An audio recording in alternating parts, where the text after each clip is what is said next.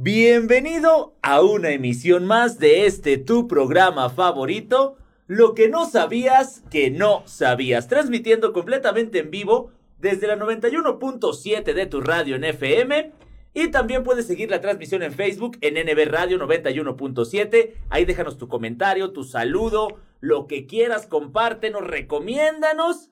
Soy Rolas Tavares y el día de hoy estoy más que contento y honrado de tener un gran invitado. Mi buen amigo Israel Araiza, bienvenido a lo que no sabías que no sabías. Gracias, Rolas. Este, el honor es para mí, gracias por la invitación.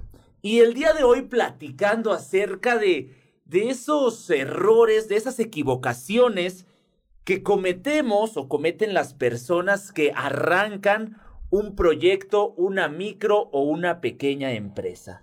Así es, Rolas, este, producto de, de algunos añitos ya de chamba eh, pues me ha dado la tarea de identificar algunas cuestiones que creo que pueden servirle a los micros y pequeños empresarios para, para corregir el camino.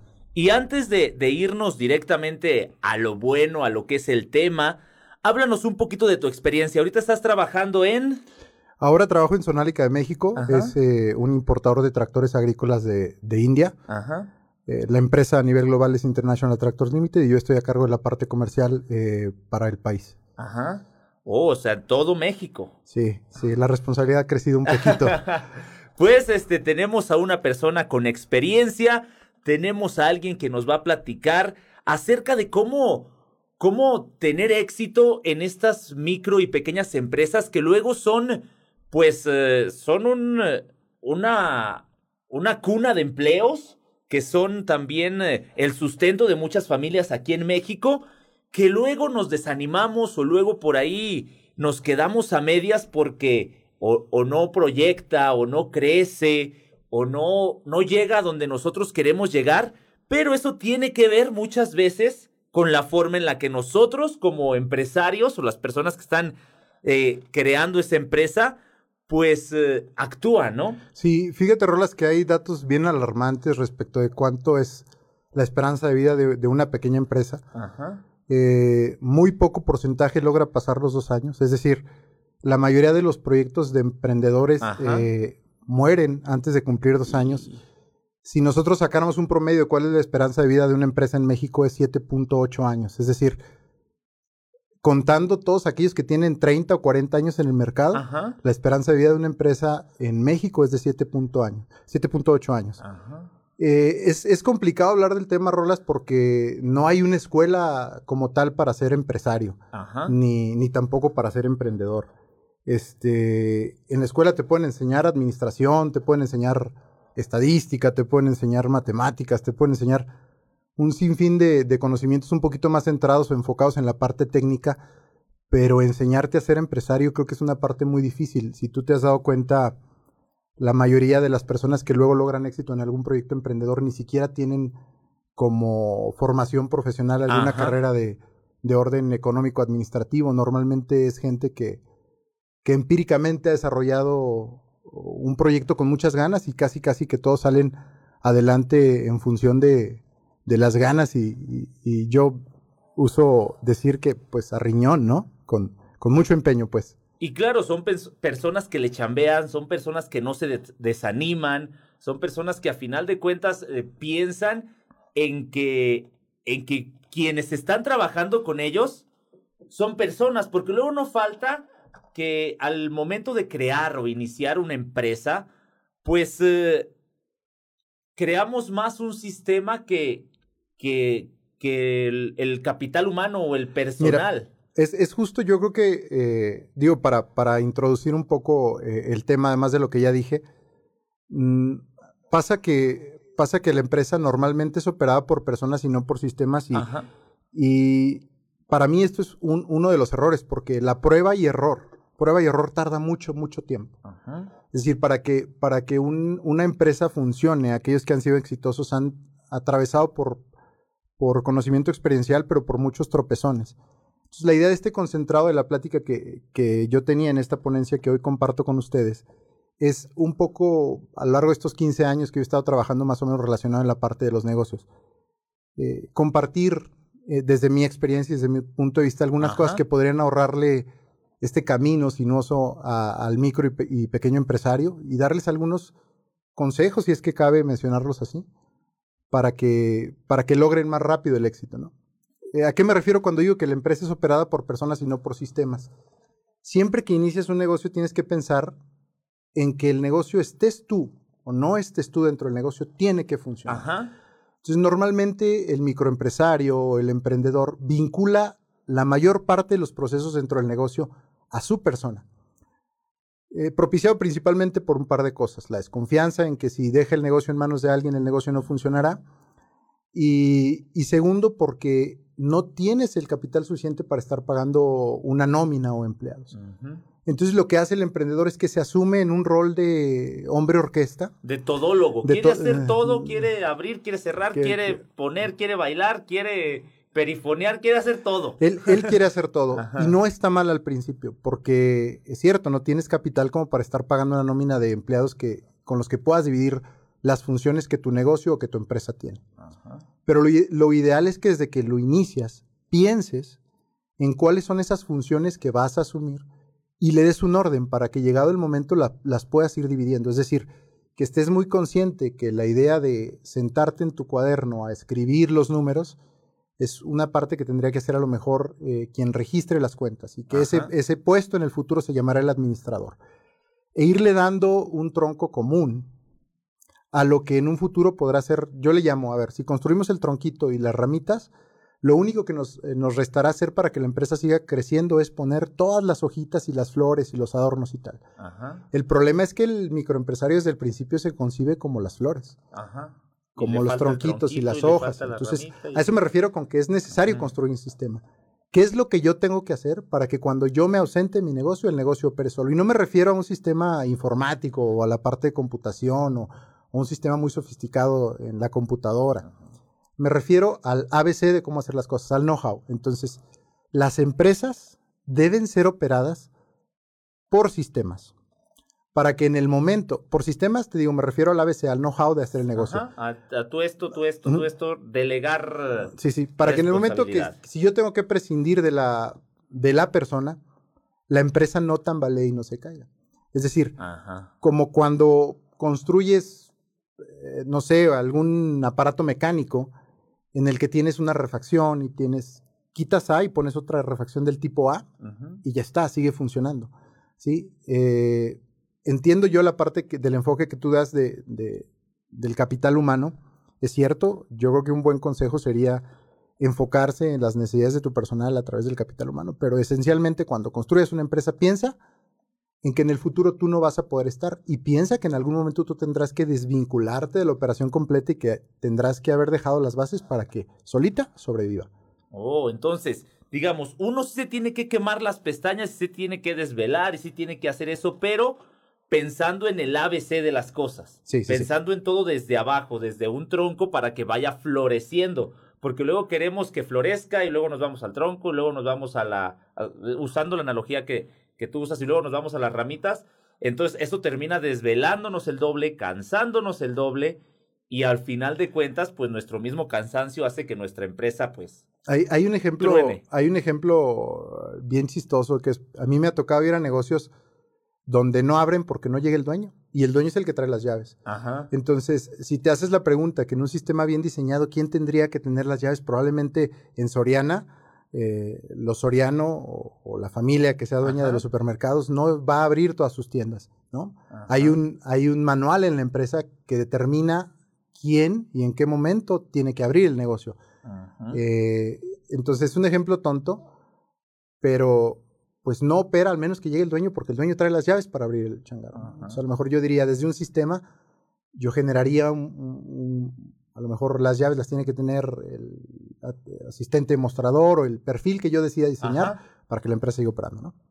Ah, entonces, Básicamente eso. Eh, eh, es a lo, que, a lo que nos referíamos o a lo que me refería, vaya, con delegar un poquito la responsabilidad. Porque, claro, es tu empresa, le tienes cariño, le tienes amor, no quieres que, que se se acabe, al contrario, quieres que florezca, pero tú solo vas a terminar explotando tú primero y pues explotando la empresa. Y luego hay, y luego hay este, empresarios que incluso lo presumen. Dice, es que si no estoy yo, esto no jala. Yo doy mucho que Carlos Slim, que estamos hablando ya de otro nivel, pero yo doy mucho que Carlos Slim, que los señores Salinas, este, estén todo el tiempo atendiendo los negocios. Yo supongo que los Electras funcionan a través de un sistema normal y, Salinas no tiene que ir a abrirlos, ¿no? Eh, porque eso, construir una plataforma de negocio que te permite ir replicando el modelo de negocio y haciéndolo exitoso cada vez más, ¿no? Oh, entonces hay que aprender y hay que, hay que saber cómo desde abajo ir creciendo y no al revés, o no a medias, o no querer, querer hacerse el todólogo, que claro, dan ganas, porque quieres estar enterado de todo lo que pasa en, en tu empresa. Yo, yo, yo, les diría, Rolas, ¿qué es lo que hago en estos momentos y quién debería de hacerlo? Es decir, en estos momentos yo hago todo lo que tiene que ver con la empresa, pero en algún futuro, ¿quién debería de hacerlo? Si tienes claro eso, entonces vas a poder ir dividiendo las funciones y en su momento tendrás oportunidad de crecer. Si tu pensamiento es yo lo hago siempre, entonces es muy poco probable que estés destinado a la expansión, porque tú solo estás contrayendo las funciones de tu empresa y estás impidiendo el crecimiento. Sí, claro, y, si tú decides hacer todo, ¿cómo, cómo abres una sucursal en otro estado? Eh, o en otro país, vaya. Sí, sí, sí, sí, sí, justo eso. Entonces, eh, sabemos que, que, hay que hay que delegar, vaya, esta palabra creo que ya la traigo como repetida y repetida, hay que delegar y sobre todo hay que aprender que sí hay que hacer todo, pero hay que, en ese todo entra también tener a personas adecuadas en el lugar adecuado. Sí, llegado el momento. llegado el momento. Ajá. Para, para poder crecer, para ir más allá de eso, ¿qué es lo que, qué es lo que pueden hacer para poder rebasar ese límite de la desesperación? Vaya. Mira, este, yo, yo les diría que es un proceso, eh, es una carrera de resistencia más, más que de velocidad. Yo creo que la mayoría de los empresarios que han logrado ser exitosos, la, la el único factor que, común que tienen entre ellos es que no se rindieron luego de que el panorama era no muy alentador. Es decir, hay que seguir luchando por si realmente tienes un sueño y quieres defenderlo en ámbito de los negocios. Hay muchas cosas que van a salir al principio no bien, pero tienes que, tienes que defenderlo y tienes que ir contra él. Ahora, eh, digo, eh, tienes que ir con él, contra todo lo demás. También quiero decirlo que este, no todos tienen madera de emprendedor, ¿eh? O sea, ser emprendedor no es algo sencillo. Para que alguien le dé vida a un negocio, eh, no basta con que alguien te diga, sí, tú puedes, tú dale, y, porque no, no, emprender no es para todos. Seguramente en la política económica del gobierno, promover el emprendedurismo es algo positivo, puesto que te ayuda a disminuir la tasa de desempleo y de alguna manera quien va emprendiendo se va autoempleando y tienes un, tienes un ciudadano menos que demanda esta necesidad de trabajo. Pero, pero no todos pueden emprender. Eh, un poco, un poco, quien tiene espíritu emprendedor, voy al, al, segundo, al segundo consejo. Normalmente los emprendedores es gente que se informa mucho de todo lo que sucede alrededor de lo que él quiere emprender. Pero un error que yo he encontrado comúnmente es que los microempresarios creen que los asuntos macroeconómicos no importan en el nivel en el que ellos están desempeñando. Ajá, porque a lo mejor eh, piensan, es un negocito aquí de la cuadra, o es un negocito aquí del municipio, vaya. A, mí no me pega que, que, aquí en el municipio esté sucediendo, no, que, en el ámbito global esté sucediendo tal cosa, porque a final de cuentas yo soy este, un changarro que sobrevive en pabellón. Cuando yo daba esta, esta plática o que tenía la oportunidad de compartirla con algunos alumnos universitarios, eh, ponía un ejemplo en el que les hablaba de, de una persona que vende, por ejemplo, clavos o una ferretería o alguien que venda algo que tenga que ver con, con la industria de, de, la metalurgia, no sé si es el término correcto. Y entonces daba los clavos a peso y, ganaba 10 pesos por vender 10 clavos.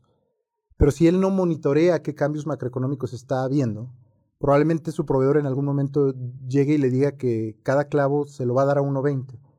Entonces, cuando él quiera comprar los 10, clavos, los 10 clavos que va a comercializar, se va a dar cuenta que ya no ajusta 10. Que como ahora cuestan 1.20 por fluctuaciones de nivel que él decidió pasar por alto, que él decidió ignorar, ahora está un ciclo atrás. Es decir, se va a recuperar porque él comprará menos clavos, los, les aumentará el precio y tarde o temprano este, intentará darle alcance al, al cambio que hubo. Ajá. Pero si ese microempresario hubiese estado al tanto de cuál es la cadena de suministro, o cuáles son las industrias que afectan el precio de lo que él está comercializando, podría anticipar un poco el aumento en el precio y de esa manera este, anticipando un poco el aumento en el precio. Cuando el proveedor llegue y le diga, oye, ¿sabes qué? Ahora cuestan 1.20, él ya, ya los habrá dado un ciclo atrás. Ajá. O, a lo mejor ya se hubiera preparado teniendo un almacencito. Ajá, Y hay muchos casos eh, bien importantes y a lo mejor hasta este mm, vamos a, a, caer en, en, el asunto de los memes, pero, pero ¿quién, ¿quién de los que está comercializando en una, en una microempresa ha evaluado el impacto que tendrá el conflicto bélico en Ucrania? De hecho, se burlan. Ay, por favor, o sea, pero ahí hay un, hay un impacto muy fuerte en la economía a nivel global. Y lo peor del caso es que a los, a los micros, a los más chiquitos, este, les llega como eco. Es decir, llega mucho tiempo después. Ajá. Cuando no ya les afectó. Ajá, ya, ya no te das cuenta. Entonces, por ejemplo, nosotros el año pasado tuvimos eh, una afección seria por, eh, por el alza del acero. Eh, y cuando nosotros hacemos plan estratégico tenemos que estar pendientes incluso de ese tipo de cuestiones, ¿no? Al igual que todos los deberían de estar. Entonces el segundo consejo es no se aíslen de una economía que está cada vez más global y entiendan en, en, en qué nivel eh, en, otro, en, en, otras latitudes hay una afección para lo que ustedes están haciendo en estos momentos. Y creo yo que estos momentos eh, no podemos hacernos ajenos a ninguna situación global. ¿Por qué? Porque tenemos toda la información en la mano, tenemos toda la información en el celular.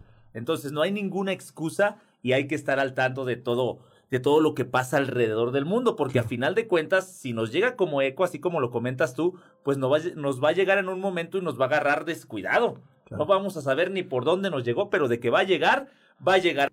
Estamos platicando acerca de esos errores que hacen que las eh, micro y pequeñas empresas eh, no, no proyecten o no crezcan. Y, y, haciendo un paréntesis en esta plática tan sabrosa que estamos teniendo en esta tarde, este, ¿cómo, ¿cómo defino o cómo separo una microempresa y una pequeña empresa y una mediana empresa y una... Bueno, de, acuerdo a la legislación se hace en relación al número de empleados que tiene cada uno. Ajá. Si menos de cinco es una micro y, así, no recuerdo con precisión la tasa, pero, pero es en relación al número de empleados. Ah, ok, porque es, es lo Por la facturación. E, es número de empleados y facturación. Sí. Entonces, eh, lo que tenemos por ahí es eh, una, pues una forma de emplear personas, vaya, ya dijiste que se define por el número de empleados. De acuerdo. Y aparte de eso, siempre cuando emprendemos estamos buscando ganancia, estamos buscando utilidad, estamos buscando, pues, eh, correteando la chuleta, como dicen por ahí en el rancho. No, no, no. De hecho, este, hay una frase que, este, que dice mucho mi, mi director. Me dice, es que no podemos estar trabajando solamente para dormir cansados. O sea, Ajá, necesitamos trabajar para generar. Sí, para generar y sobre todo saber usar esa eso que generamos, saber reinvertirlo, saber darle un buen uso a esa utilidad, porque hablando de utilidades llegamos a otro de los errores que, que tienen las micro y las pequeñas empresas. Sí. Que, es que yo como dueño supongo, creo, asimilo, este, hago mío toda la utilidad. Sí, eh, normalmente el microempresario eh, utiliza este tipo de, de analogías o filosofía popular en la que, pues, si la vaca es mía, los becerros son míos. ¿no? Este, y supone que todo lo que es utilidad es su sueldo, es decir, me fue muy bien y hoy tengo este, mucho dinero para gastar. E, es, es, un error común porque lo que estás haciendo es comerte a la empresa. En un planteamiento formal, lo que tiene que hacer el dueño de la empresa es fijarse un sueldo. y aquella utilidad que exceda el sueldo que él se fijó es dinero que le pertenece a la empresa, que sirve para reinvertir, para capitalizar, capitalizar el negocio, para, para comprar este, herramienta, para comprar maquinaria. Y también como reserva, porque los negocios tienen una cosa que se llama estacionalidad. E invariablemente habrá algunos meses donde las ventas no sean tan buenas. Pero si la empresa cuenta con un capital reservado, el trabajador, en este caso el dueño, Cuyo, cuya función, volviendo a la idea de operar a través de un sistema cuya función es una función directiva, tendría que tener garantizado su ingreso. su sueldo. ¿Qué es lo que pasa? Que los empresarios en diciembre andan estrenando coche y andan todos felices porque en diciembre les fue muy bien y vas y platicas con ellos en febrero y dicen, oye, es que las, o en enero es que las ventas están súper bajas, ya no salen ni para la renta, este, no puedo estar pagando tanto empleado y por eso estoy aquí. Es, es nada más un, un error en el planteamiento de las cosas, porque si en diciembre te va muy bien, tú, vamos a suponer, yo soy el dueño de un changarro y yo gano 6 mil pesos al mes o 8 mil pesos al mes, y en diciembre resulta que mi utilidad asciende a 30 mil pesos, me pago mis 8 mil pesos al mes, ¿sí? y el resto lo tengo que reservar como capital de la empresa. Y creo yo este, que que esta pandemia por la que estamos saliendo y luego siempre nos salimos y luego regresamos, nos dio una cachetada como la que, como la de Will Smith a Chris Rock, para darnos cuenta de esto, de que hay que tener un fondo, de hay que tener capital, de, de no hay que adueñarnos de las utilidades. Es, es, que la empresa es un ente al que tú estás intentando darle vida. Ajá y entonces demandará ciertas cosas. Entonces, eh, eh, la empresa tiene que tener su capital, tiene que tener su propio recurso, porque eso es lo que le va a permitir crecer. El recurso que tú tengas como director o como administrador o como artista en tu empresa, porque incluso un, un artesano o un pintor tiene, si se visualiza como un emprendedor, tiene que verle como, verse como empresa, decir, yo voy a tasar mi trabajo en tanto y lo que obtenga después es para la reinversión, ya sea en lo que tú quieras, pinturas, caballetes, material. De esa misma manera opera el supuesto para todos. ¿no? Entonces, si van a iniciar, mi consejo sería, si van a iniciar una empresa, generen un organigrama eh, al, principio muy sencillo, no importa que en ese momento agrupen todas las funciones en ustedes y digan, el sueldo que corresponde a cada una de las funciones que he diseñado es este. ¿sí? Escojan un sueldo, ya sabrán que cuando esto crezca tendrán que devengar un sueldo mayor y tendrán que darle un sueldo a otras personas, pero no digan, uy, qué bien nos fue, hoy estoy...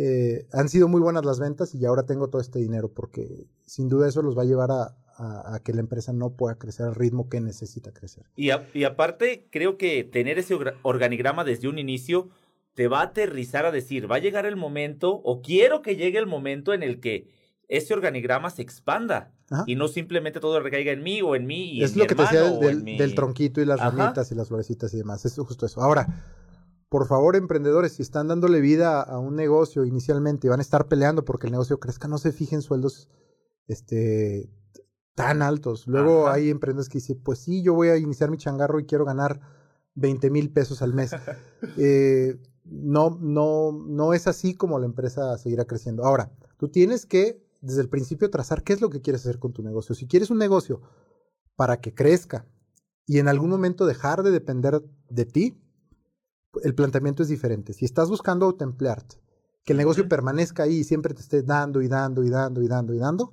pues puedes hacer eh, esquemas distintos. O sea, es decir, mm, ¿cuántas tiendas de abarrotes tienen siempre siendo tiendas de abarrotes, no?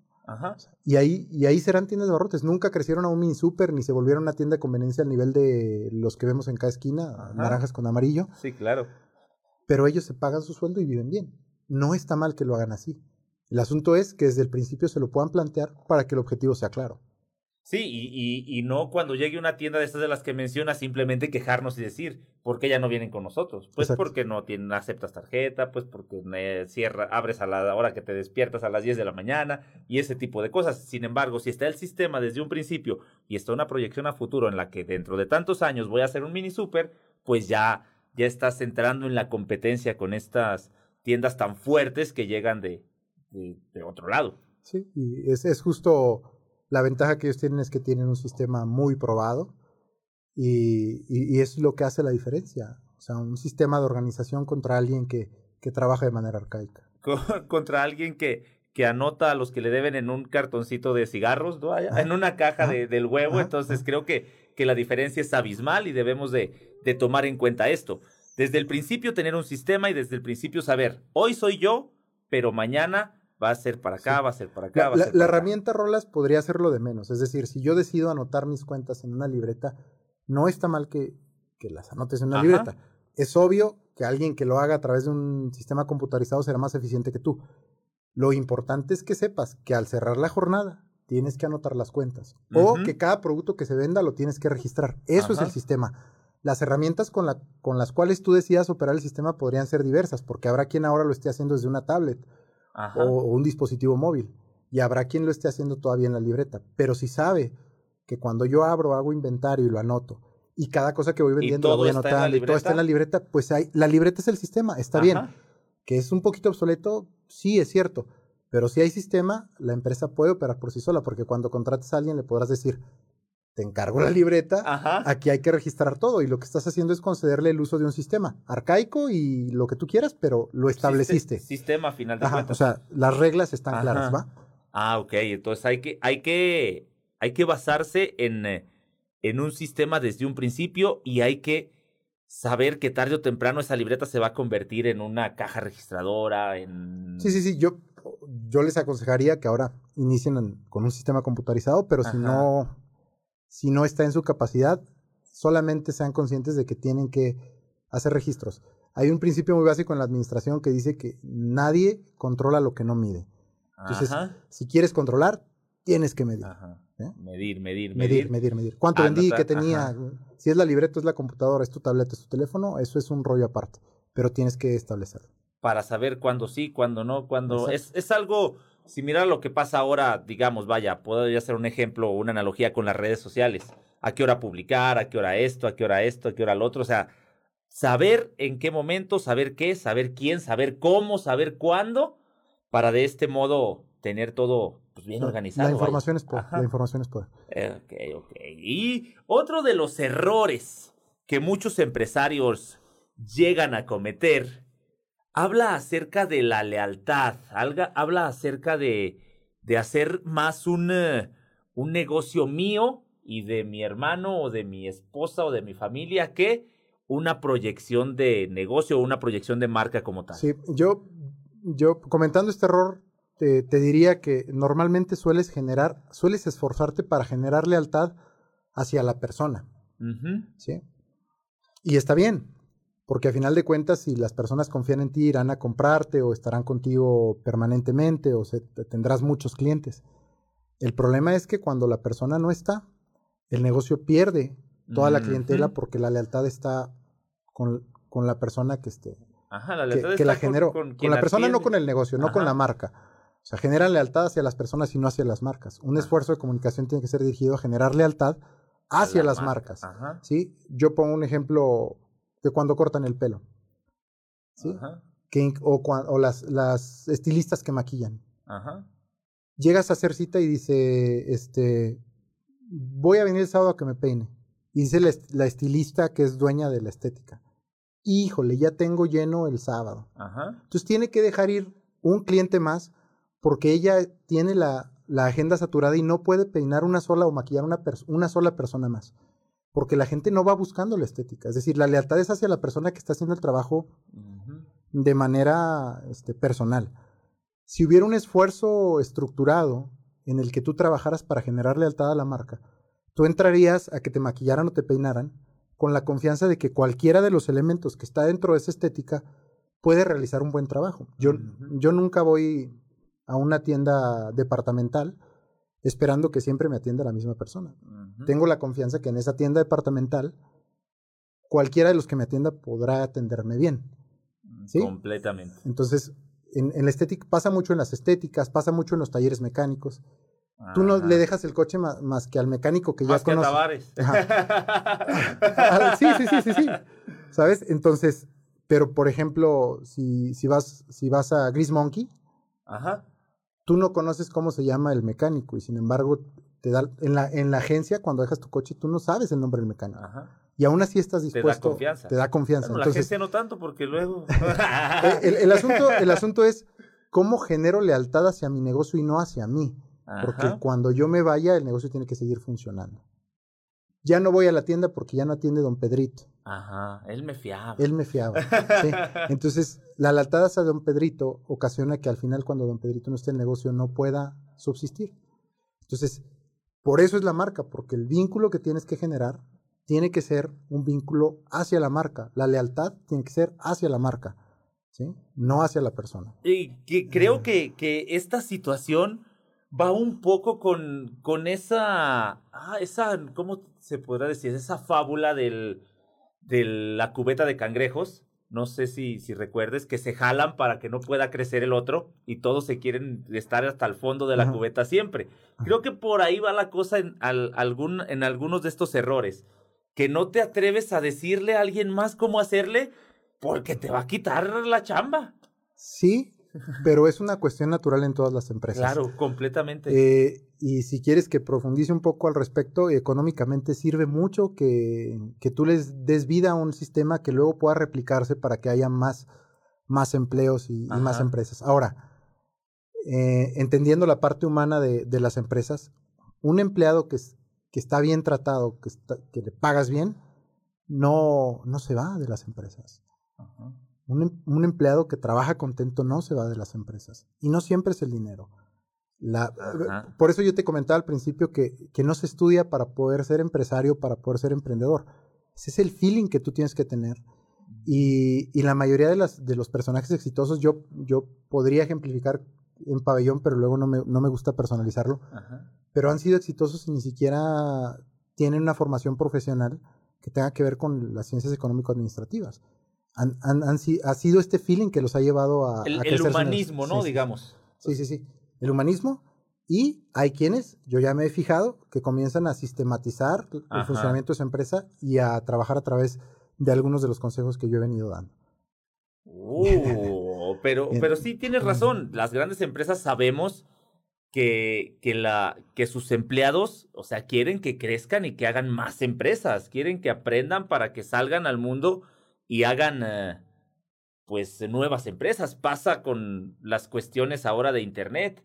Este, quien se sale de Google va y crea Pinterest, quien se sale de Facebook va y crea Snapchat y todo este tipo de cosas que, que terminan haciendo empresas eh, eh, gigantes, pero con el afán de que haya más abanico, de que haya más pues competencia a final de cuentas. Sí, además creo que lo que te hace crecer es utilizar las herramientas disponibles de una manera diferente y enfocarlas de manera diferente.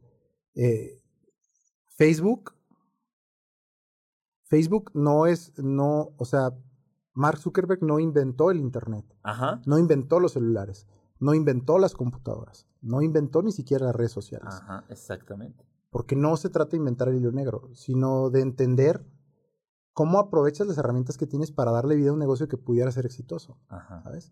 Entonces, también tiene que ver por ahí. Mm, la verdad, yo estoy aquí aprendiendo mucho, ¿eh?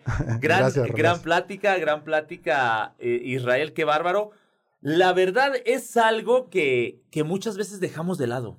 Simplemente pensamos en voy a ahorrar una lana y voy a poner un negocio. Y se nos olvida todo lo demás. Sí, bueno, no, no es sencillo, este, no es sencillo este, crear una empresa. Pasando al, eh, adelante, adelante. error número 5. Nos quedamos por ahí en el punto número 5. Platicabas antes de que el Inge nos interrumpiera. Hombre, tan bonita que está, la plática. Así es, este show. Un saludo al ingeniero Eliud Montaño que está por acá en controles. ¿Qué pasa con el error de, del nombre o nombres que, que le llegamos a poner a nuestra empresa o a nuestro negocio? Mira, eh, es bien común que el microempresario genere nombres con partes de los nombres de sus hijos o con la calle en la que vive. Que parezca un trabalenguas. Que parezca un trabalenguas. el, el, asunto es comprensible porque hay una conexión emocional entre el, el, emprendedor y sus hijos. Entonces, yo tengo un hijo que se llama Jorge, otra María y otra Lupita pues luego vemos suertes de nombres como Jomarlú, ¿no? Ajá. Ropa y novedades Jomarlú. Ajá. y resulta ser que eso genera una conexión emocional con el creador de la marca, porque manda al que va a rotular el, nombre de la empresa y le pone ahí Jomarlú, se retira y el dueño dice Jomarlú. Y hasta suspira, ¿no? Así como. Ajá. Jomarlú. ¿Por qué? Porque hay una conexión emocional de la marca que él creó consigo mismo. El error está en que la conexión emocional no tiene que ser enfocada al, al, que creó la marca, sino para quien va dirigida. Sí, porque muchas veces tú no te compras a ti mismo. exacto, exacto. O sea, la conexión emocional tiene que ser con tu público meta. Ajá. Y para generar una conexión emocional con tu público meta, la marca tiene que ser una marca muy poderosa y Actualmente estamos bombardeados por miles de esfuerzos de comunicación comerciales, es decir, miles de marcas, y solo aquellas que logran decirnos de qué se trata en corto tiempo son las que sobreviven en la mente. Eh, no es, no significa que una empresa, un negocio que surja de las iniciales de tus hijos, o que surja de tus apellidos, o que, o que surja del nombre de tu perrito más eh, la calle en la que vives, este, no puede operar. Claro que puede operar y claro que lo puedes llegar a posicionar. El problema es que posicionar un nombre así es mucho más costoso y mucho más difícil que un nombre que está bien diseñado. Si tú a la tintorería le pones tintorería Jomarlú, pues es mucho más difícil que, que la conexión emocional entre que eso es una tintorería y tu consumidor final se produzca. ¿Sí? Pero si le pones, voy a meter un gol, pero dry clean, limpio y seco, a lo mejor no soy tan fan de los nombres en inglés, pero si tú le pones dry clean, pues el solo hecho de que el nombre esté enfocado a decirte algo de lo que trata el negocio, ya es un buen nombre. Entonces mi recomendación sería, generen marcas cuya conexión emocional esté enfocada al público meta, no a con ustedes. No importa que hayan querido mucho a su perrito y, y sí, sí, Cachito se murió y ropa y novedades Cachito, porque además luego hacen este tipo de descriptivos que son buenos cuando, cuando se está iniciando, pero una marca bien hecha no necesita descriptivos, ¿no? Imagínate a Nike poniendo el descriptivo abajo. Playeras, gorras, tenis, pants, eh, balones, material deportivo, silbatos y un muy largo etcétera. Nike. ¿No? Mm, es, es algo, pues, muy, muy difícil de aprender. Vaya, ok, ponle, te aprendes el nombre de Jomarlú, pero ¿qué vendían? O sea, exacto. A final de cuentas no te acuerdas. Entonces, el, un buen nombre para la empresa tiene que estar enfocado en, en comunicar al cliente. Ahora, por favor, inviertan en un diseñador gráfico. Ajá. Eh, hay profesionales que se dedican a, a, brandear, a hacer marcas, y la inversión vale la pena, porque lo que te puedas ahorrar con el diseñador gráfico y tu sobrino que hizo la ilustración de Jomarlu, lo vas a tener que pagar después para poder posicionar el nombre de tu negocio. Ajá. Entonces, un, un buen diseñador, un equipo de branding te puede generar una marca que sea muy poderosa con la que gastes mucho menos para poder posicionarla. Y, cuesta lo mismo, cuesta lo mismo hacerlo bien que hacerlo mal. Solamente que a veces es, más cómodo hacerlo mal, pero en costo yo casi estoy seguro que le cuesta mucho más a alguien que no lo hace bien. Sí, a final de cuentas o, a la larga sale más caro hacerlo, hacerlo mal. Si lo haces bien desde el principio, va a florecer, como decíamos al principio, como comentabas al principio. Si la finalidad es florecer, vamos eh, poniéndole bien las semillas, vamos este, regando bien todo este arbolito para que de cierto modo llegue y florezca de, de la manera en la que nosotros queremos, no, no de la manera en la que, pues en la que puede. Sí, sí, sí, sí, justo, justo lo que tenemos que hacer es ver que desde el principio estamos haciendo las cosas bien. Ahora, insisto, no es un proceso para todos, es un proceso largo, es un proceso cansado, pero si enfocas la estrategia puedes lograrlo. Y, y sobre todo si, si tenemos un nombre este, bien hecho, eh, bien logrado, con un buen equipo de, de branding, con un buen diseñador, a la larga hay más, un millón más de posibilidades de expander tu negocio que si lo dejas con el, con el nombre de la combinación de tus tres hijos. Sí, ahora, si tienen, ojo Rola, si tienen negocio de mucho tiempo y ya le pusieron Jomarlú, o sea, ya agruparon, ya no vayan para atrás. O sea, si ya avanzaron 10 años con ese nombre y la gente empieza a conocerlo, sería un error cambiarlo. Hablo de aquellos que están iniciando y que tienen la oportunidad ahora de, de pensar en nombres distintos que puedan ser más efectivos. Mm, si ya avanzaron con un nombre y ya está medianamente posicionado, déjenlo, funcionará. Yo hablo de, que es muy costoso lograrlo, pero si ya pagaron ese costo, si ya tuvieron cinco años, yo jamás le recomendaría o diez años a alguien que cambiara su nombre luego de haberlo usado cinco años. Quizás en ese caso lo que aplique sería rejuvenecer la marca, que es como un refresh de tu marca, como, como darle un rediseño, una carita nueva y algo un poquito más profesional. no, no tiren a la basura el posicionamiento si ya lo tienen. Quienes están empezando, si pueden pensar en hacerlo bien, háganlo de una vez. Si, si, tienes cinco meses con una marca y todavía no logran identificarte, quizás es un buen tiempo. Si ya la posicionaron, no vayan para atrás. Yo recomendaría busquen a alguien que les pueda hacer un refresh y, con eso estarían del otro lado. Y partir de lo que se tiene, ¿verdad? Porque, y ya dijo que el nombre que tiene mi empresa, pues no va a servir. Mm, mm. No, pero si tu empresa ya tiene 10 años, ya mucha gente la conoce, ya está posicionado, hay que dejarlo simplemente refrescar. Refrescarlo y, aplicar estrategias de brand, ¿no? Y vámonos con otro error, otro de los errores más comunes, y este yo lo voy a, lo voy a manejar como que eh, eh, será una estrategia el hecho de siempre eh, mantener el precio bajo? ¿Será una estrategia malbaratarte, vaya, malbaratar tu producto? ¿Se podrá decir así? Hay un error en que el microempresario intente siempre competir por precio. Ajá. Si bien es cierto que en México muchos de los que somos compradores intentamos siempre comprar en aquel sitio donde podamos ahorrar un poco más y donde esté más barato, no todas las orientaciones de mercado están dirigidas hacia el precio. Explico así muy rápido. Eh, la primera orientación de los mercados es una orientación hacia el producto. Ajá.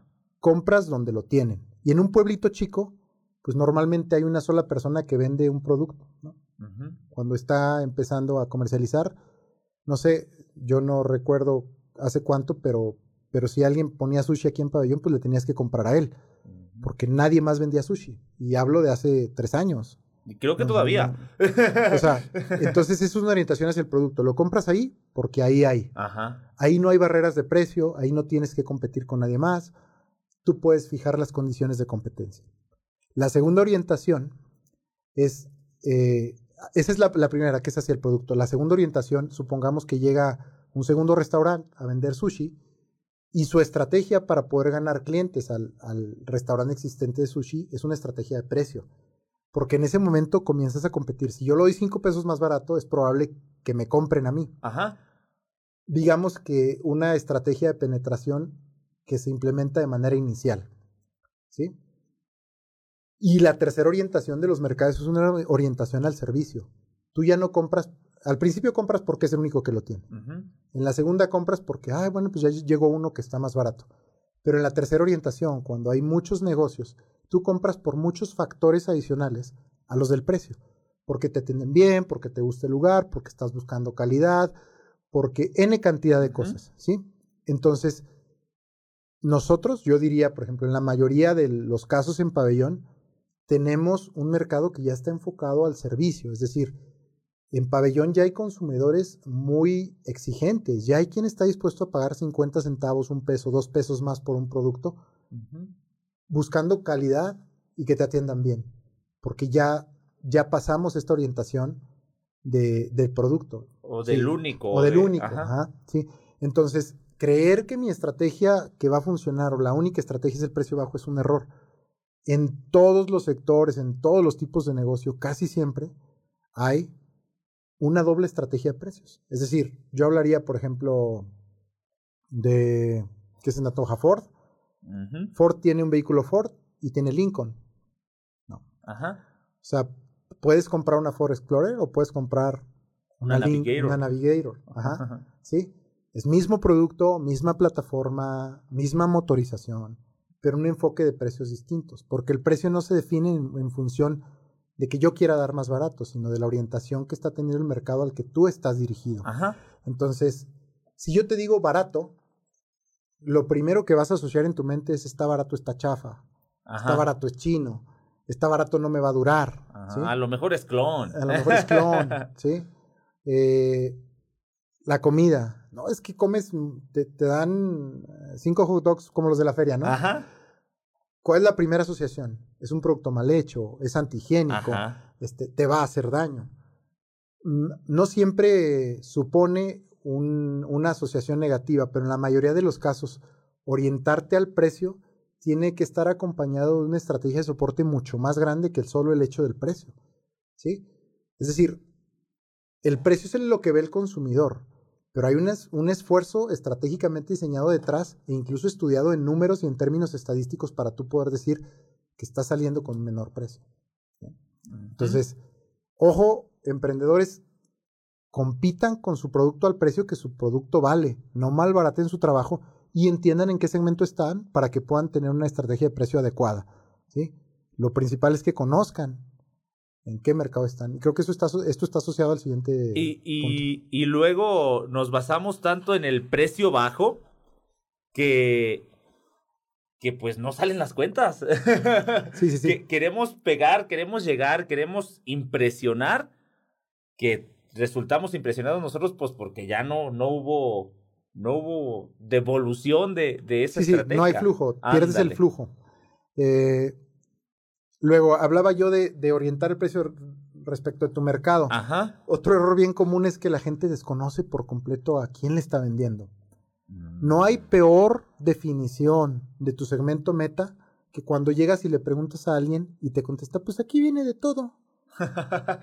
y es bien común. Oye, ¿y a quién le vendes? No, me compran de todos hay, hay un error en el enfoque. Ajá. Porque no es cierto que te compran de todos. Que te haya dado mucha hueva estudiar quién te está comprando y cuál es el motivo por el cual te están comprando es diferente a que realmente aquí viene de todo, ¿no?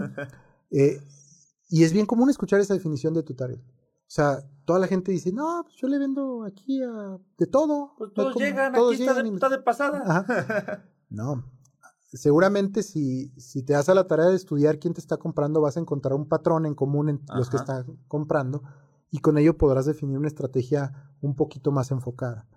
Hay negocios que sí tienen eh, un mercado meta muy, muy amplio, pero aún así están enfocados. Ahora, siempre los mercados tienden a subdividirse.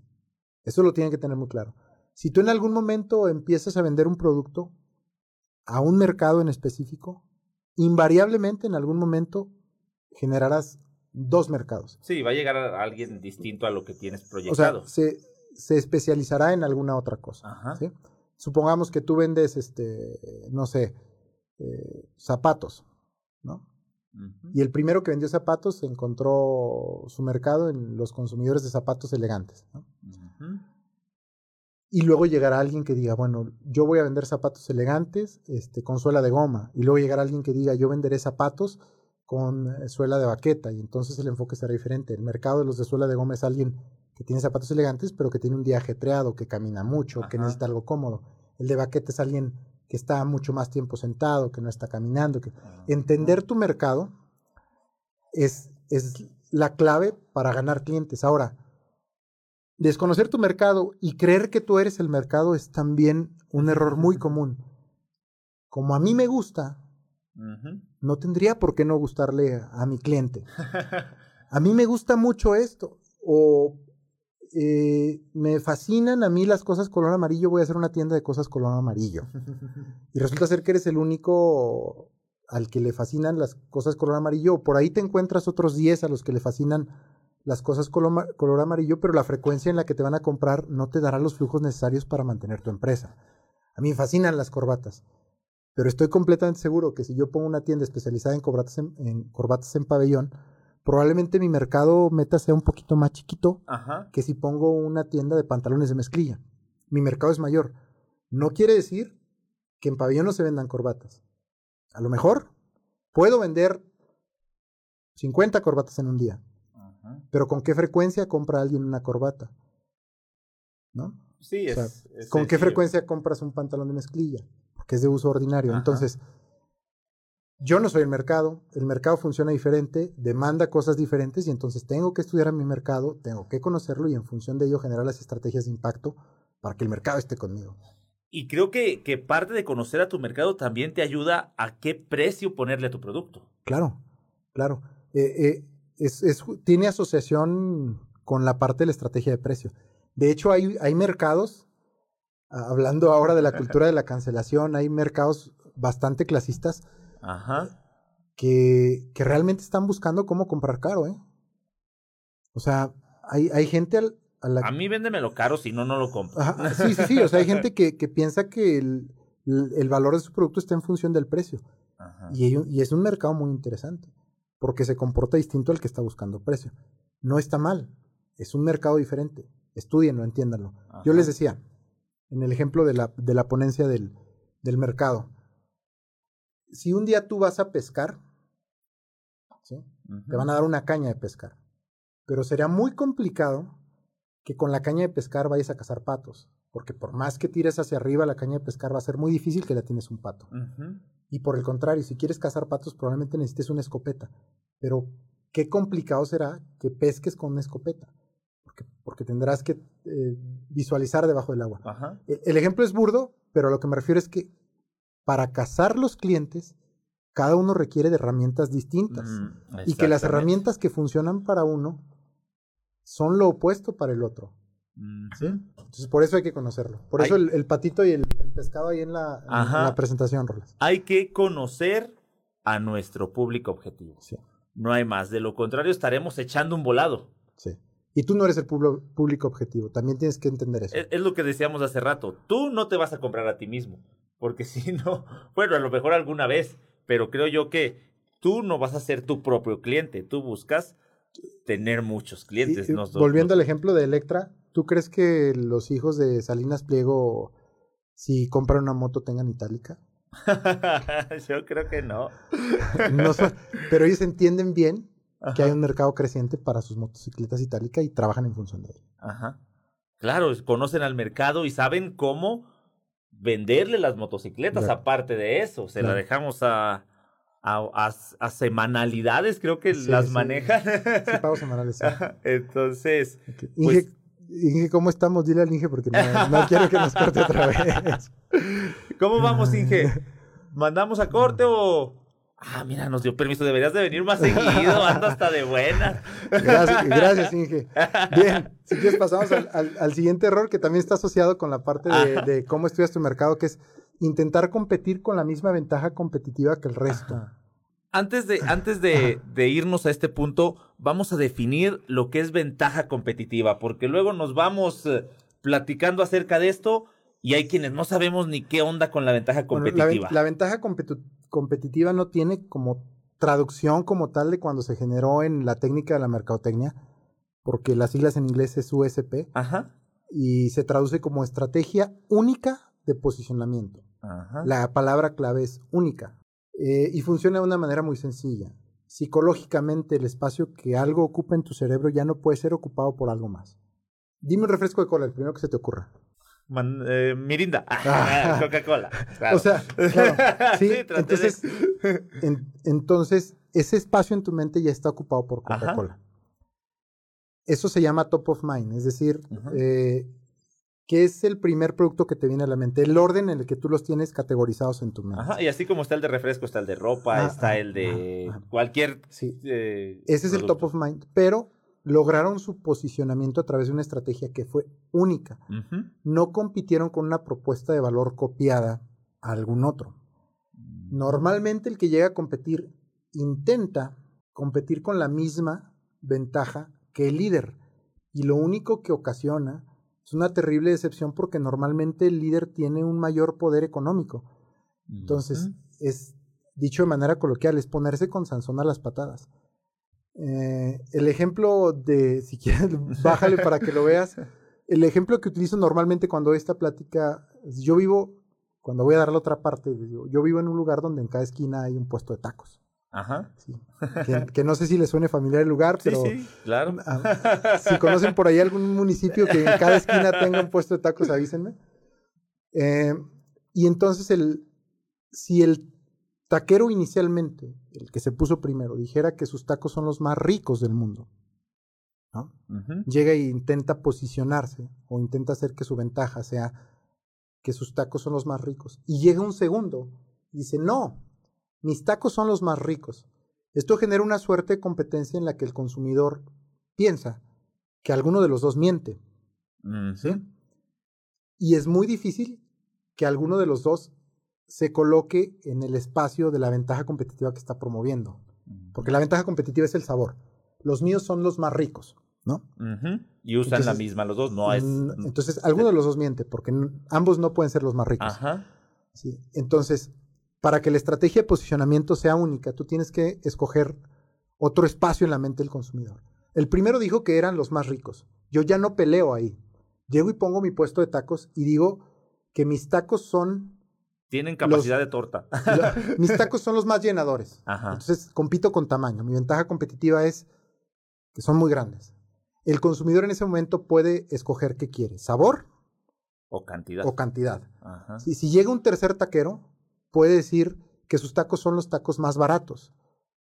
Y en ese momento, el consumidor puede escoger si lo que quiere es tacos baratos, tacos llenadores o tacos sabrosos. Las ventajas competitivas son únicas, una es sabor, otra es eh, cantidad y la última es precio. Hay manera incluso de generar ventajas competitivas en los negocios que son subjetivas. ¿sí? Hablo, por ejemplo, que llegara un cuarto taquero y dijera mis tacos son los tacos hechos con amor. Ajá. ¿Sí? Entonces, la conceptualización de su ventaja competitiva tendría que estar enfocada a atender de manera muy cordial a los asistentes a su taquería y entonces se genera un cuarto segmento en el que el consumidor quiere precio, quiere cantidad, quiere sabor o quiere que lo atiendan de maravilla con mucho amor. O quiere amor. O, quiere amor. Lo que pasa es que cuando tú escoges la ventaja competitiva o la estrategia única de posicionamiento, tienes que generar un montón de elementos alrededor de, de lo que escogiste que soporten. Ajá. ¿Sí? Lo que tú estás diciendo. Entonces, por ejemplo, aquel que dijo con amor, seguramente tendrá que tener meseros muy cordiales, porque imagina que tú escoges que tu ventaja competitiva como taquero es el amor y te encuentras a un mesero mal encarado que te avienta el plato, que entonces cuando la ventaja competitiva que tú estás buscando rompe con el, con el momento, bueno, es, muy técnico, pero se llama momento de verdad o con el momento crítico, genera un impacto negativo en la percepción del cliente.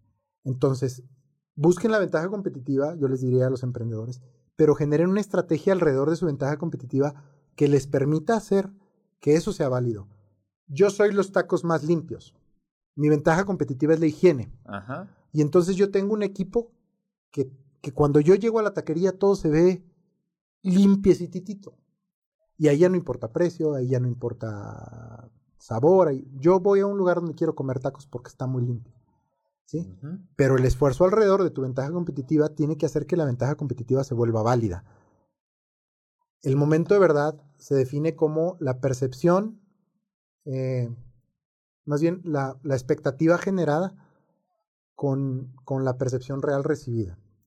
Se, Incluso se calcula matemáticamente. Es, como el vale lo que cuesta, más o menos. Se calcula matemáticamente y eso tiene un impacto en la cantidad de clientes que te van a buscar. Si, si logras hacer un momento de verdad, se llama, un momento crítico positivo, vas a tener más clientes. Si tú dijiste, somos los más sabrosos, pero la verdad es que están totalmente insípidos y ni sal tienen, vas a perder muchos clientes. Y no hay momento de verdad. No hay momento de verdad. Ajá. Completamente. Entonces, la ventaja competitiva es lo que nos hace diferentes al taquero de la esquina de enfrente. Si no escojan la misma, sean, sean creativos, pónganle algo diferente, ¿no? Hay que, hay que pensar en lo que nos diferencia de los demás, hay que pensar en, en un poquito más, en ese plus que nosotros podemos ofrecerle a la gente, agregarle, si, si la competencia tiene algo bueno, podemos agarrarlo y agregarle algo más. Sí, y hagan lo que gire alrededor de su marca. Si, por ejemplo, si tu estrategia de ventaja competitiva es hablar de servicio y van a ser los taquitos hechos con amor, pues probablemente tu marca tenga que tener eh, colores muy cálidos o hacer rojos y a lo mejor la gente que te atienda tendrá que tener un mandil rojo y, y, el ambiente al interior de la taquería tendrá que ser. Es decir, la conceptualización generalizada de tu negocio tendrá que girar en torno a tu estrategia, tu marca, tu mercado y tu ventaja competitiva. ¿sí?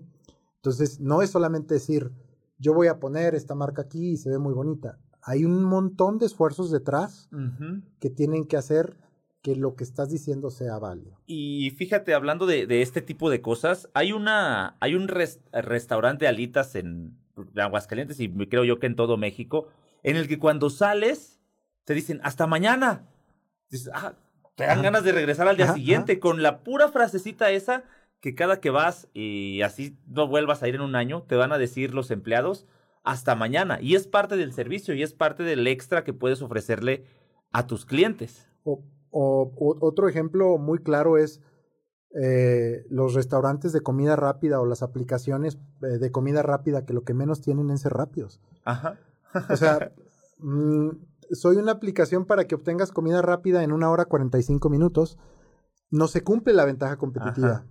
Choca con la parte del concepto que tú estás vendiendo. Y eso tiene un impacto terrible en la cantidad de clientes que vas a generar. ¿Sí? Probablemente tu ventaja competitiva no sea la velocidad con la que lo entregas. A lo mejor el enfoque tendría que ser la comodidad de que no tengas que salir. Ajá, cambiarle un poquito. Ajá, En, en, ese tipo de casos, ¿no? O en el caso de la comida rápida, eh, pues eh, no propiamente comida rápida, a lo mejor podrías buscar un segmento en, en, la ventaja de donde te tengas que posicionar que no te haga mentir. Porque si lo que tú vendes es comida rápida, que se tarda 40 minutos en preparar, pues, pues mm, rápida, rápida no, es. Está más rápida la que no es rápida. Exacto. Sí, entonces, bueno, hay un ejemplo claro de, de cómo trabajar las ventajas competitivas. ¿no? Ajá. Eh, vámonos ya, Rolas, porque luego el Inge se va, se va, a enojar. No, no se nos enoja. Pero fíjate que hablando de la creación de, de una pequeña, una microempresa, por más pequeña que sea, siempre debemos de pensar en qué queremos y a dónde queremos llegar. Sí, normalmente el microempresario piensa o concibe como una pérdida de tiempo arrastrar el lápiz un poco. Ajá. Yo conozco muchos negocios que han iniciado y, en, y han vivido toda su vida de negocio sin haber plasmado en un papel su misión y su visión. El empresario, el empresario piensa que construir su filosofía empresarial es solamente para aquellos este, coaches de negocios o estos tipos que dicen que la misión y la visión, que también es este, algo bien complicado, pero es necesario, porque a final de cuentas es la brújula de, de tu negocio y la filosofía es la que va a permear en tu estructura organizacional cuando tú no estés. ¿Qué quiero ser? ¿A dónde quiero ir? ¿Cómo lo voy a lograr? Eso a veces uno supone que el empleado, el empleado lo entiende y lo conoce y lo sabe, pero si no lo has escrito, si no lo tienes por ahí, si no lo has transmitido, va a ser muy difícil que el empleado entienda a dónde quieres ir. Entonces, elaborarla te sirve para ir trazando la brújula. Y yo les diría, elaboren misión, visión, hagan su carta de valores, hagan su filosofía empresarial y pongan la consideración cada dos o tres años o ante un cambio en el mercado, porque quizás su negocio se haya orientado a un sitio distinto al que inicialmente habían pensado y ahora tengan que pensar en cambiarla. Pero ténganla, por favor ténganla. O sea, arrastren el lápiz. Y si eres un emprendedor que nos está escuchando, nos está viendo a través de Facebook y no la tienes, hoy en la noche un ratito di qué quiero ser, a dónde quiero llegar, a dónde quiero llevar esto. Y, y, no importa que no tracen una visión empresarial para que se convierta en una compañía global. No ese es el objeto de la misión. Ustedes pueden trazarse por objeto ser la mejor papelería de la colonia y lograrlo, pero establezcanlo como una meta. Porque cuando dice el dicho que cuando no sabes a dónde vas, cualquier viento sopla a favor. Sí, o sea, si, tú eres un barco y no sabes a dónde vas, el viento ah. que te llegue. Hasta el que te regresa va, a favor. Va a favor. Exactamente. ¿Sí? y sobre todo, como dices, es tener una guía es saber a dónde vamos, a dónde queremos dirigirnos, pero eso no quiere decir que sea pues una lápida con la que hay que cargar, o sea, es eh, editable, se puede cambiar, se puede mover en el momento en el que tu empresa vaya cambiando y vaya progresando. Sí, sí, sí, sí, totalmente, o sea, casar, hay quien empezó intentando hacer una cosa, le salió otra y ahora es exitoso en la segunda que hizo por, por chiripada y, y, cambió su enfoque del negocio y está bien. Solamente tengan claro en qué momento es necesario revalorar la filosofía empresarial. Eh, porque el costo de no, de, de, no, hacerlo te puede llevar a perder el negocio. Hay quienes, y, los ejemplos macros son eh, muy, muy este, referidos normalmente en, en, en, las pláticas. O sea, ¿en qué momento Blockbuster dejó de ser Blockbuster? ¿Por, por, por qué no valoró cuál era su misión? ¿Sí? Su misión era entretenimiento. Y entonces de repente llegó Netflix y los desapareció. Porque un taxista no, no revaloró que su misión era facilitar el traslado a las personas y que había nuevas herramientas y llegó Uber y se lo comió. ¿sí? Entonces, casos como este hay muchísimos. De hecho, te digo, se vuelven incluso hasta burdos porque ya son tan comunes. Pero es cierto, en el momento que tú te cuestiones el fin último de tu empresa es que tú podrás trazar la ruta para poder conseguir el objetivo, mientras no. Ajá, y si hay que girar un poco, se gira, y si hay que hacer un rato de curvas, pues se curvea. Sí, sí, sí, sí, sí. Además, yo te lo puedo decir a, ahora con, con, la oportunidad que tengo de, de la responsabilidad creciente que tenemos en, en la compañía, crecer duele. Crecer duele porque cuando tu empresa está creciendo los problemas aumentan. Y cada vez te sientes eh, como más incompetente porque estás entrando a terrenos desconocidos. Y eso normalmente asusta. Pero la clave entre los que llegan al éxito y los que no es que, que te rindes. Si ustedes sienten que la empresa está creciendo a un punto donde ustedes no saben qué hacer, síganle por ahí. Es lo correcto, es porque están creciendo. Si te está asustando, vamos bien, vamos bien. Si te asusta los números y lo que estás logrando y la cantidad de esfuerzo que ahora le tienes que poner y que ahora ya son más empleados y que vas bien. Porque ese mismo susto puede ser que, que, se sale de tus manos ese conocimiento y dices, ah, tengo que contratar a alguien. Y así viene el crecimiento. Ah, de esto yo ya no le sé, déjame comunico con tal persona. Y viene, es, es, el miedo creo que es un buen, en, en el caso este, en el ejemplo este, es algo bueno para la empresa. Sí. Eh, y con eso concluimos con el error eh, número 10, Rolas, que es que normalmente el empresario o el emprendedor piensa que una vez que se ha instaurado en su negocio o ha avanzado en su negocio, nadie sabe más que él acerca de su negocio. Y suele desestimar los consejos, ¿no?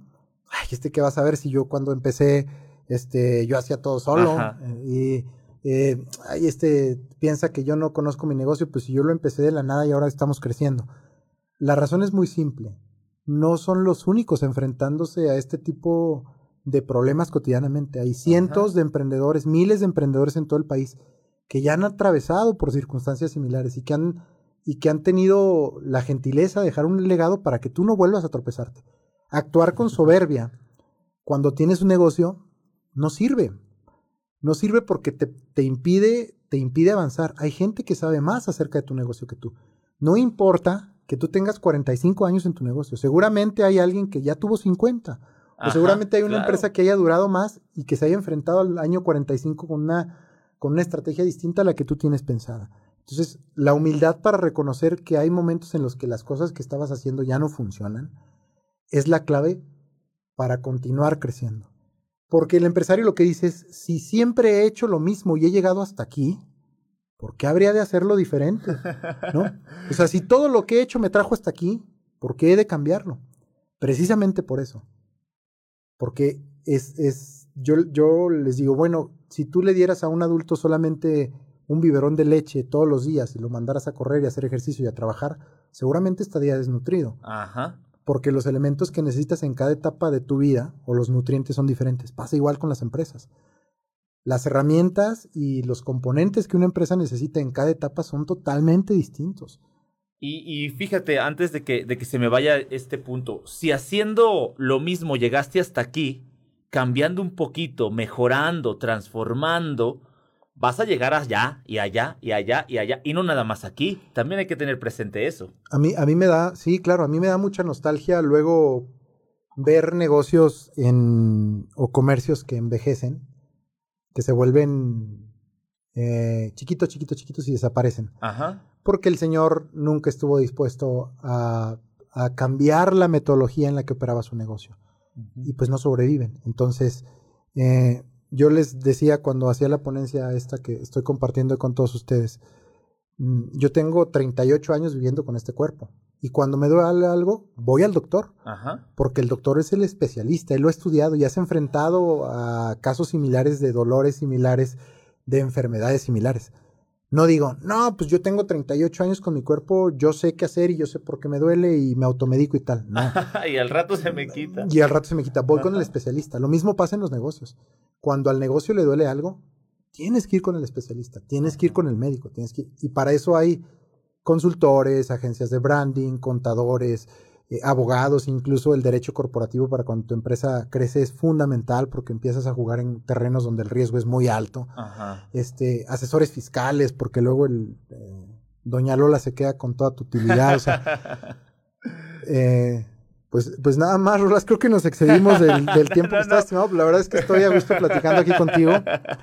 Y, para que no nos vaya a cortar eh, eh, el Inge, eh, pues me gustaría, no sé si sea tiempo, agradecerte este, la invitación, decirte que, que este, me da mucho gusto poder compartir un poco de lo que me ha tocado vivir en mi corta carrera. No estoy tan viejo como parezco, este, pero sí ya tenemos un ratito caminando por, por el asunto de los negocios y ahora con una responsabilidad cada vez mayor al frente de pues, del país. Ajá. Este, abrumador, pero... Y con miedo, como dices, pero por ese miedo del bueno, ese miedo del bonito, del que merece la pena tener y que te atreves y te recuerda ese miedo que es algo que vas a enfrentar y es algo que vas a superar. Ojalá, ojalá. Yo este, te agradezco la invitación, le agradezco al Inge que, que nos dé este espacio y también este, felicito a todos aquellos que tienen las agallas y el coraje como para emprender. No se desanimen, es una carrera de resistencia y, busquen consejos, lean mucho. Eh, yo puedo decirte, a lo mejor voy a escupir hacia arriba, pero, pero, pero documentense de la manera adecuada. Este boom de las redes sociales ha generado el surgimiento de muchos charlatanes. Ahora todo el mundo es especialista en todo. Este, todo el mundo llega a dar consejos. Este, yo no considero que estoy dando tal, como tal una cátedra, un consejo, simplemente compartiendo las cosas que yo a lo largo de 15 años me ha tocado experimentar con mucha gente. Eh, pero sí, este, tengan un ojo crítico, no, no vayan con el primer, eh, la primera fuente que encuentren cuando busquen en internet. Y, pues sigan echando muchas ganas todos los emprendedores y, las personas que tienen una, pequeña empresa que, que este, yo sé que sí se puede haciendo las cosas correctas y con mucho tesón. Y si en algún momento no, las cosas no salen bien y se sienten abrumados, insisto, es señal de que, de que están creciendo. Y, creo yo que ya es muy difícil el hecho de, de emprender, la decisión de, de abrir un negocio, de, de, crear empleos, de este tipo de, de cosas, ya es muy difícil.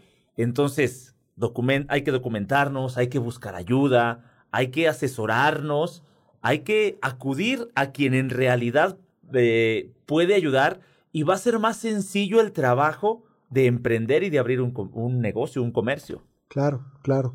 Entonces, este, la humildad de recibir ayuda cuando la necesitas también es una clave para que puedas lograr el éxito. Levantar la mano cuando necesitas ayuda y decir, hey, alguien ayúdenme, es, es, es, también parte del reconocimiento. Cuando las cosas te rebasan, tienes que decir, ayúdenme.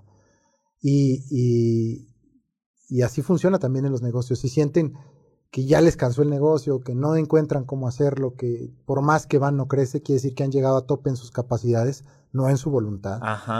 Y tienen que buscar a alguien que les ayude. ¿sí? Eh, pues no sé, Rolas, ya nos, Israel, comimos el tiempo. Muchísimas, muchísimas gracias. Muy agradable plática, muy sabrosa, como me gusta luego decir, muy sabrosa la plática. De verdad agradezco tu presencia aquí en lo que no sabías que no sabías. Todos los eh, emprendedores, a todos los negocios que estuvieron por ahí escuchándonos vía Facebook, vía eh, 91.7 eh, en radio ya saben, con confianza mándenos un mensajito, ahí tenemos la comunicación directa aquí con el buen Israel y él nos puede echar la mano en el momento en el que nuestro negocio se medio atore o en el que esté creciendo tanto que se nos está saliendo de las manos. Que ojalá y a todos nos pase eso. Les ¿eh? puedo recomendar con alguien que sí sabe. les puedo recomendar con alguien que sepa. Este, la verdad es que eh, la responsabilidad que ahora tenemos no nos deja mucho tiempo para. Nos gustaría ayudar a mucha gente. Eh, pero sí, claro que sí, este, si alguien manda mensajito y todo, por lo menos hacemos más grandes las dudas. Pues muchas gracias Israel, la verdad, un placer haber tenido aquí. Lamentablemente, nuestro tiempo llegó a su fin desde hace como 17 minutos. Un saludo. Lo siento. Un saludo al ingeniero y como ya es costumbre en este su bello programa, no les digo adiós, sino hasta luego. El próximo martes nos vemos, nos escribimos y nos escuchamos. Gracias, Irra. Gracias, Rolas. Gracias al público. Gracias, Inge.